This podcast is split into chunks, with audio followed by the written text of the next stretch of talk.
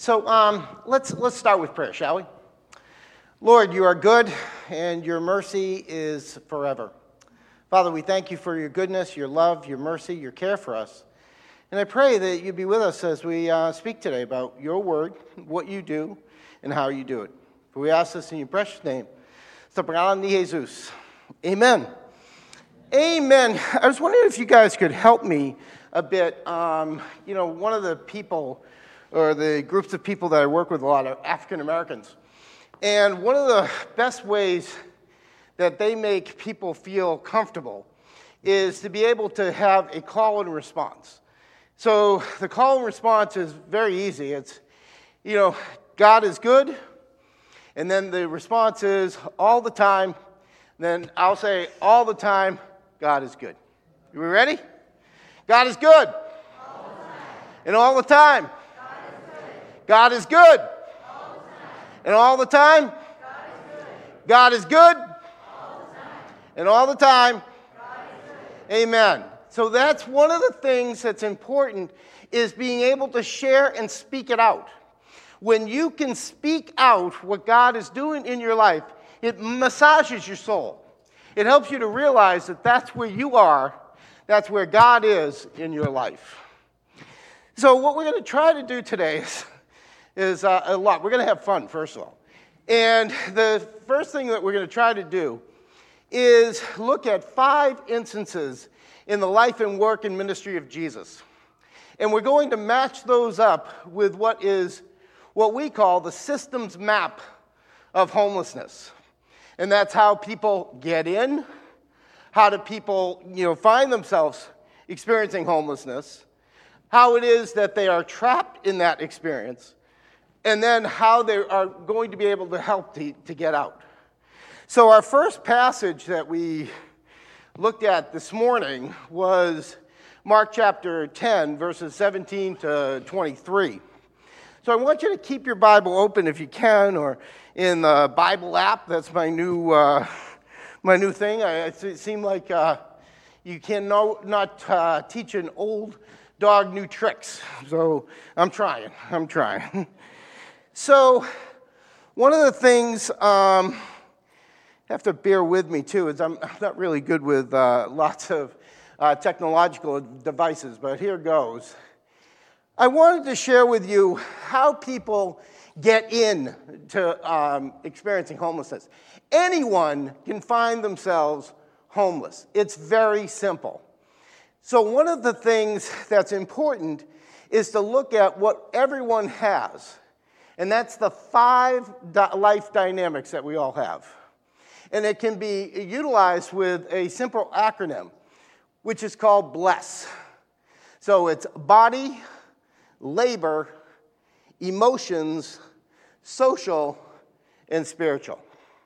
Now, what you can do in any way is you can make that work for someone very easy. When you say you're going to pray for someone, that's where you can pray for them. But particularly with people who are experiencing homelessness, what you really need to think about is how to listen. A lot of times, these are people who have been yelled at, have been uh, cursed. They have been told that they're wrong. They have been told that they're no good. They've been told that no one thinks that they have uh, anything worthwhile. There are people that condemn them. There are people that tell them that they should just go out and get a job. There are people that really don't have anything to be able to listen to them because they've already judged them. So, your work, and, and I heard that you uh, had some work in Haiti as well, is to listen. When we listen, that's when we know what God is doing in our heart and our life. When we listen, we're able to pick up the clues that are in people's hearts. So uh, let me go over that again. When it's your physical body, then when you're talking with someone and you're listening, you can make mental notes as to what's happening in their life. You can start to listen and key on some things. If they start to say, Well, you know, I really have this pain in my knee, click, there you go. I can think about when I'm going to pray, I'm going to particularly pray for that pain in that knee. If it's a person's labor, their work, Maybe they're having struggles at their job, and they may say, You know, I really have a hard time. There's a lot of people that gossip. Click. That means I can pray for them as they start to work on that, on that issue. And it goes right down the, the, um, right down the list of that acronym, which is BLESS. So let me give you an example of uh, how that happened in the life of Living Waters. There's a guy there uh, by the name of John. And John is the easiest guy to talk to because he knows what's happening in his life and he just wants to, to give it out. I don't have to do much in talking back with him because he's going through his mental list of how he's doing in his body, how he's doing in his work, how he's doing in his emotions. And it's my job to listen. That's what we all have. We have that ability to listen and respond well without an agenda. I don't have an agenda with John. What I have with John is the ability to say, I'm hearing you and I can see what's going on in your life, and I really want, I'm with you as you struggle. And he has some struggles. But that connection means that we are friends in what God is doing and how he's going to do it in our hearts and lives. So when our life dynamics are, um, are, are okay, and uh, that's when things feel balanced. You have this in your church. You have this in your community. You have this with anybody that you talk to that you can, uh, are able to listen to them and to share. So when they are okay, or you're okay, you feel like life is going pretty well. But then when any of those five areas start to have some fluctuation, then we have that very technical term of not okay. And so when you have that not okay moment, that's the time to really think, God, what are you going to do to change that, that, that type of thing? The, the reason I chose the, uh, the uh, young rulers, rich young ruler it's called, is because he thinks he has life by the tail. He's doing all the right things. He was told to do something, he did it. You know, I honor my mother and father, bang, I did that. I was able to, um, I was able to keep the, the, the tithes and offerings, bang, I did that. But what Jesus does, as he always does, he works on multiple levels. And just through that man's reaction, he then said, Here, I'll tell you what's really going to have the ability for you to, to celebrate eternal life is to behave a change in your direction. And that direction is to be able to hear God in your heart. And the way to do that is to not be so involved with money, but to think about giving it all away to those that are poor. Now, does he tell us to do that ourselves? Sometimes no, but sometimes he does. So it's important to kind of have that relationship with Jesus. And that's what helps us to know that He is preeminent in our relationships and our life here on earth.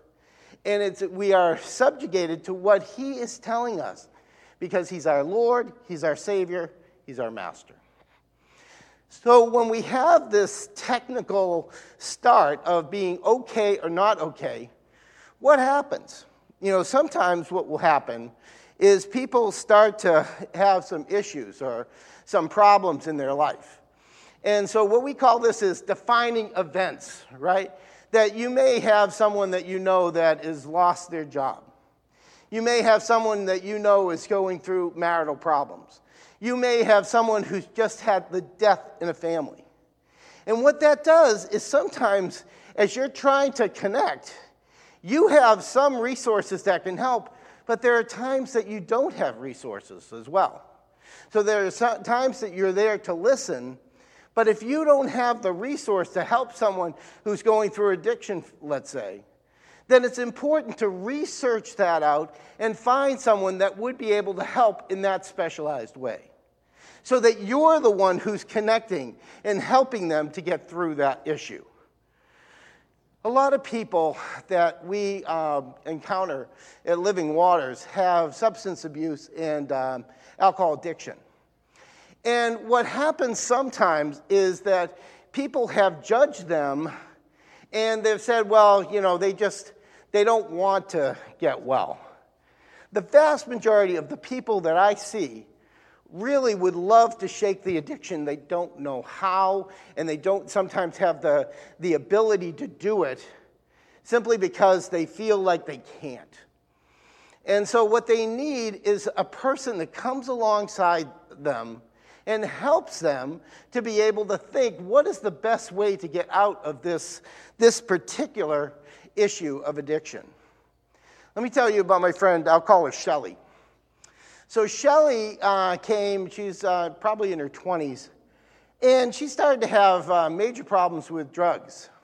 So, she went to a, uh, a detox uh, a drug treatment center. And after many tries, I think there was after three, she finally saw herself to be clean.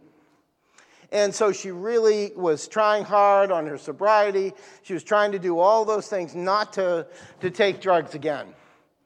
And what happened is, as she came, her life started to get better where we were at Living Water. She, she, was, she was doing much better. And she would hear the word, and it was just like a balm into her soul. You could see how it was really live in her.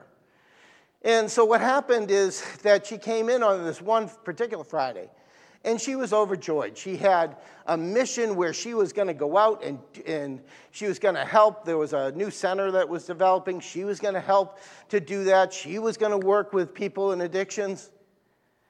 That was Friday. And then Monday, she took some heroin and she had relapsed and she died. And so, what happens sometimes is that we, we sometimes forget that it is a struggle that is not easy to overcome. That there are people that we know that have these struggles day in, day out. And sometimes you think you've got it by the tail, but you don't.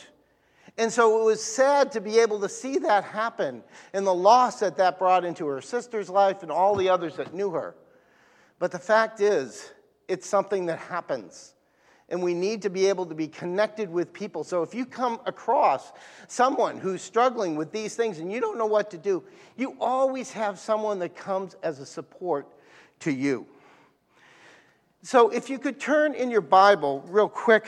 Um, to John chapter 4, uh, verses 13 through 17. And using my handy dandy uh, little Bible gateway thing, I'm very excited about that. Um, although this wanted me to go to Gentle Dental. I don't know what that's all about, but we'll go. So it's John chapter 4, verses 13 to 18. Now, these are all stories that you know, but it's important that we look at them again. So, what uh, is recorded here, it said, so Jesus had come to the well, and there's a woman from Samaria who is there who's coming at the well at about noontime. Jesus answered, Everyone who drinks this water will be thirsty again, but whoever drinks the water I give them will never thirst. Indeed, the water I give them will become in them a spring of water welling up to eternal life. The woman said to him, Sir, give me this water so that I won't get thirsty and have to uh, keep coming here to draw water. He told her, Go, call your husband and come back. I have no husband, she replied. Jesus said to her, You are right when you say you have no husband. The fact is, you have five husbands. You have had five husbands, and the man you now have is not your husband what you said, just said is quite true. So, you know, when you look at that passage, what's happening there is that when in Middle Eastern culture, when you were to get water, you would come early in the morning because you'd had the rest of your day to be there to do all the work. And so, what would happen is that you would probably, the people that were there, these women that would, they would kibitz, right? and they would talk and they would cheer back and forth. Notice the timing of when this lady comes to the well. She comes at noon. That's the heat of the day, and it's really when nobody else is around. Sometimes we have ache in our life that we don't want people to know. Sometimes there, there's a, a, a, thing that comes on us that says, I'll, I'll be able to do this struggle and I'll get, get out of it myself. When the fact is, is we need others to help pull us out of that way. You see this so much when a person has lost someone who has died. And there is a window that opens up into their soul where they are open to what God is doing and that they want something to change completely in their life spiritually. And so when you get to that point, it's a very short window, it's very small, but if you can start to share with people at that point, that's when real significant change happens in their life. This woman who was coming to the well, significant change happened in her life because Jesus listened to her. And it's always quite comical when, uh, this, when I go through the entire uh, the, um, account of what happened because it just seems like this lady is one of those snarky people, right? So she's one of these people that has an answer for everything, right? And so when Jesus says, you know, uh, call your husband, she goes, well, I don't have, I, I don't have a husband, you know? And so basically, you know, and then he says, yeah, well, you had five. And that shocks her to the core. When people know you, then that tells you something in here that there is a connection. And so it goes on. She starts to uh, ask some theological questions.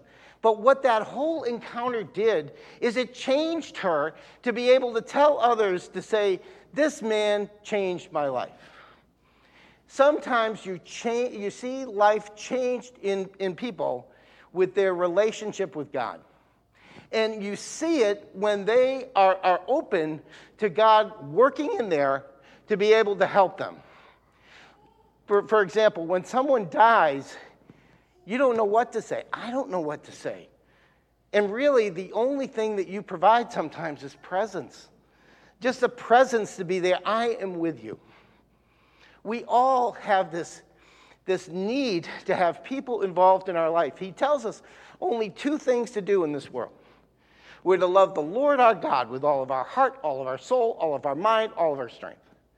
And we're supposed to love our neighbor as ourselves. That is simple to say, very hard to do. And what it means is putting yourself in a place where you can be used by God. I, I don't, uh, I don't like to swim. Uh, and so I'm, I'm one of those people that, you know, we go to the, uh, the pool, and I love the shallow end, you know, I, you know, have nice, nice, I have feet, you know, my feet on the concrete, it sounds good and everything. And it's like God keeps on telling me, Come out to the deeper water. That's what he says to you, too. That the deeper water is sometimes a little bit dangerous, but it's also a little bit more fun. And it means that I depend on him more than depending on myself. The people that you meet or talk to on the street, you provide a buoyancy for them in their life. And so, by, by listening to them, adding that trust, establishing where they are, then you're able to see really good things happen because they trust you enough to share that there's a problem and there's an issue. So, what happens usually is people will, if they don't, if they're trying to deal with this problem alone and they're starting to run into issues, they really start to become what we call either street involved so sometimes they lose their housing and they become street involved. Sometimes they just uh, don't lose their housing but are still street involved. What do I mean by that? Street involved means is my life is consumed by the street. It's consumed by a culture that says I can do what's good for me in myself. It's survival of the fittest. And so what happens is that there are so many people that I know that fall into what we call the pit. So, this pit is a place where it's a survival mentality for people to just live. And as they live in this survival mentality, they really don't trust anybody. It's hard to be able to get them to see anything because they're trying to just live for today. And so this is where you get all those stories of scamming and all those stories of assault and all those stories of, you know, uh, people that are harming others. Is when people fall into this, this condition, they don't know what to do. They're stuck. Let me give you an example. My friend Lenny, uh, he, he, was a carpenter, he's a, a great guy. And so what happened is he started to use some drugs and he got hooked onto drugs. He started to use drugs at work. And then what happened is he lost his job and subsequently lost his relationship with his wife, lost everything, and found himself in the shelter. And what he did there is he was stuck. He would just stare. He said he would just stare out sometimes and not know what was next and what to do. He felt like there was nothing ever going to be better. It, he was just locked into this place that he would never be able to get out. And the fact is, is that there's a lot of us in that slide, it says the substitute support systems, that we come and we say, oh, let me help you with food. Let me help you with know, a place to live. Let me help you with this. And sometimes that carries an agenda that's with it. And though it's really not, uh, it's not understandable by some of us, but when there are people who are paid to be one of these substitute support systems, like maybe um, some people that are working from a hospital or some people that's working at a shelter, that there's a tendency sometimes to distrust those people. Not because they do anything bad, but it just seems like they have an agenda. And so the people in this pit will sometimes feel, oh my goodness, they're, you know, these people only have a job because of my misfortune. And so that's why it's really important to really show that when you talk with somebody, you don't have an agenda. God is the one who does the changing in a person's life. It isn't you. What you are is used by God to be able to be in a place where He can be able to help you share some of the things that He's working with you about. So the fact is, is that sometimes that we can get stuck. People that we know can get stuck. And that's what, that's what occurs that really makes it hard for people to move forward. Let me give you an example from the Word. If you look at John chapter 5,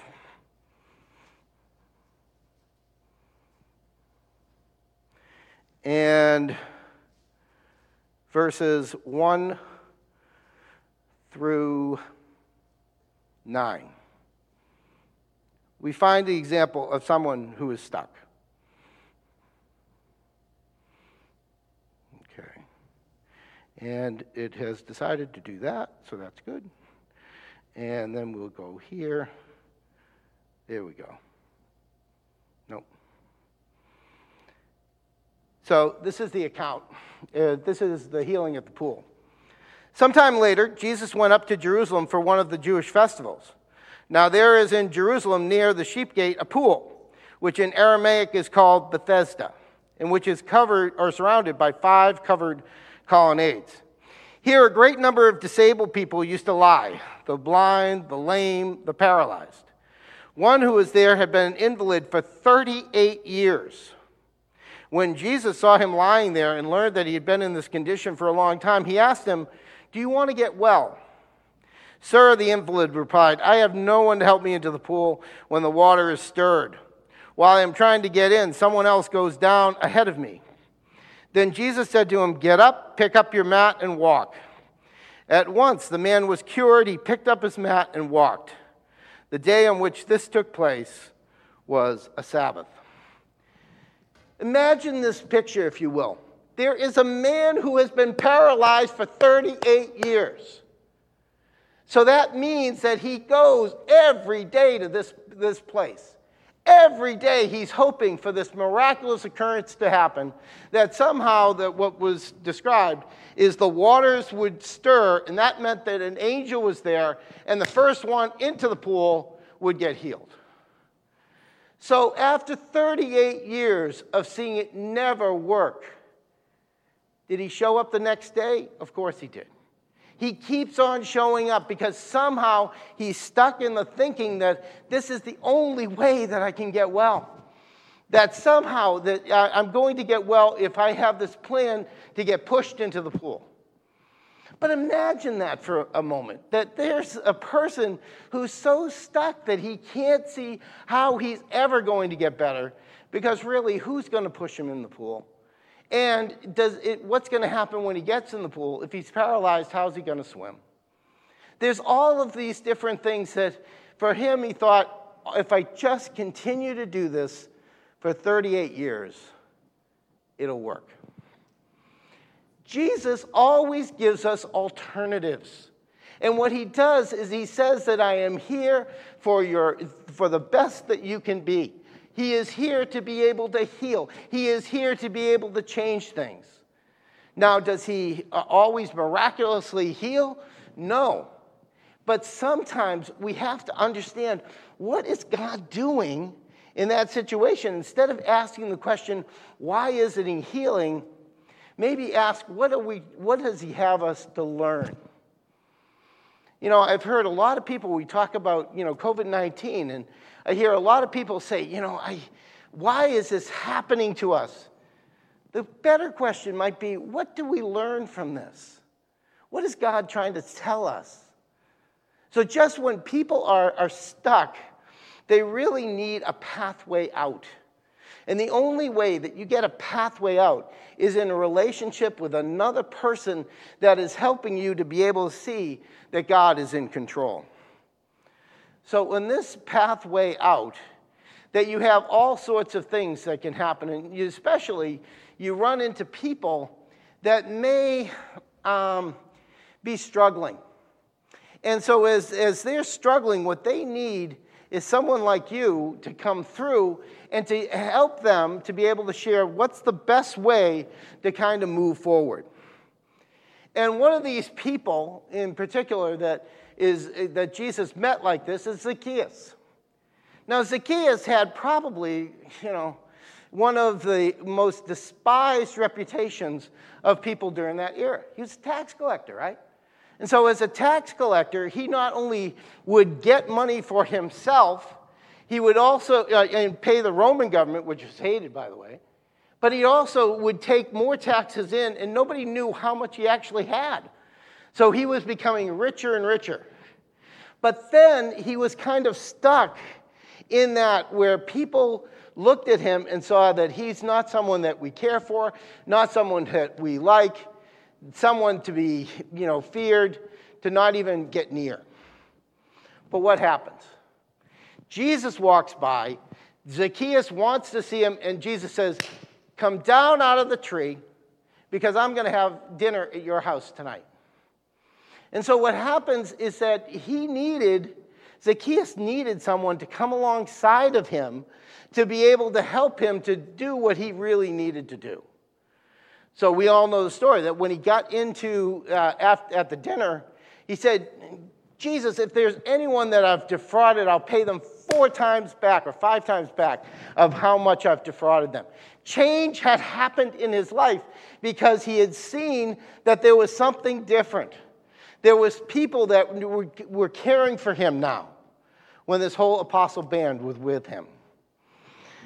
We have the same thing happen, you know, for for many of us is that we need that connection. We need connection with people, especially when things go haywire.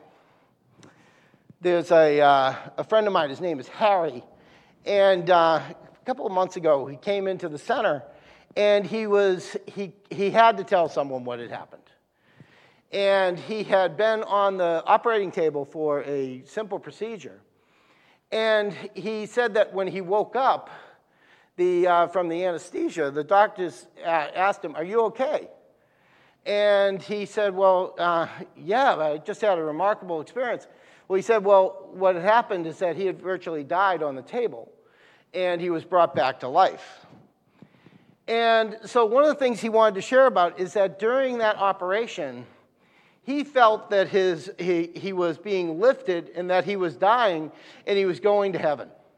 And he wanted to share this so much. He wanted to share that he was, you know, he saw his mother and his father, they, they connected. And then when he came back, he felt like he came back into his spirit. He knew, or back into his body, he knew that God wanted him to do something different. And that's when he moved ahead. See, many of us face with people can find that they go through a whole structure, they go through a whole problem. That sometimes, if they're trying to get rid of an addiction, that there's a, a, time for them to be able to say, I'm going to not drink on uh, May 3rd. I'm going to, uh, then I, I get to that time and I'm not going to do it. I have a maintenance with that. But that sometimes there's a relapse that happens. And so, what we are called to be is the ones that walk beside that person as they go through that struggle, to hear them as they talk, to listen to their struggle. Because that's what he's called us to be is agents of healing and that healing comes through listening and listening well. So finally what happens is we're trying to get people to what we call the new community something that is away from being self centered, only thinking about their own self and their own life, to a place where they're interrelated with other people. They're listening to people who love them, who care for them, that want the best for them. There's a real community. That's what this church is. That is what churches are. They are places where we connect together, we support one another, and we look to see what God has for us and what He's going to do. And so sometimes what happens is that Jesus has to even describe to us what that's like. And he does that in Matthew chapter 18. And he says, if you want to be like a follower of mine, what you should do is you should act like this little child. And he brought a child in front of them, and, and he, he, he said, That is what is going to help you to understand is that if you follow me as a, like a, a little child would follow their parents. You know, uh, unfortunately, my wife isn't here. She's visiting our, uh, our grandchildren in St. Louis. Uh, but one of the things I love about my wife, Sandy, is that she has a childlike faith. Not childish, a childlike faith. There is an openness to God that is just evident in everything that she does. And she always has a constant smile on her, on her, on her face because she knows that God is going to see her through. A lot of times, that, that is a gift to have this faith that is like that. But a lot of people that I meet don't have that faith because they feel that life is not going to get back. So they're starting to have some relationships, but they're not sure just how God's going to work with them. I'll give you a, a case of uh, my friend Nadine. And so Nadine would come to our center and get, uh, this is down in Boston, she would come and she, you would get clothes and then you would sit and talk and, you know, you'd pray with them. So Nadine had a really uh, uh, caustic spirit, I called it.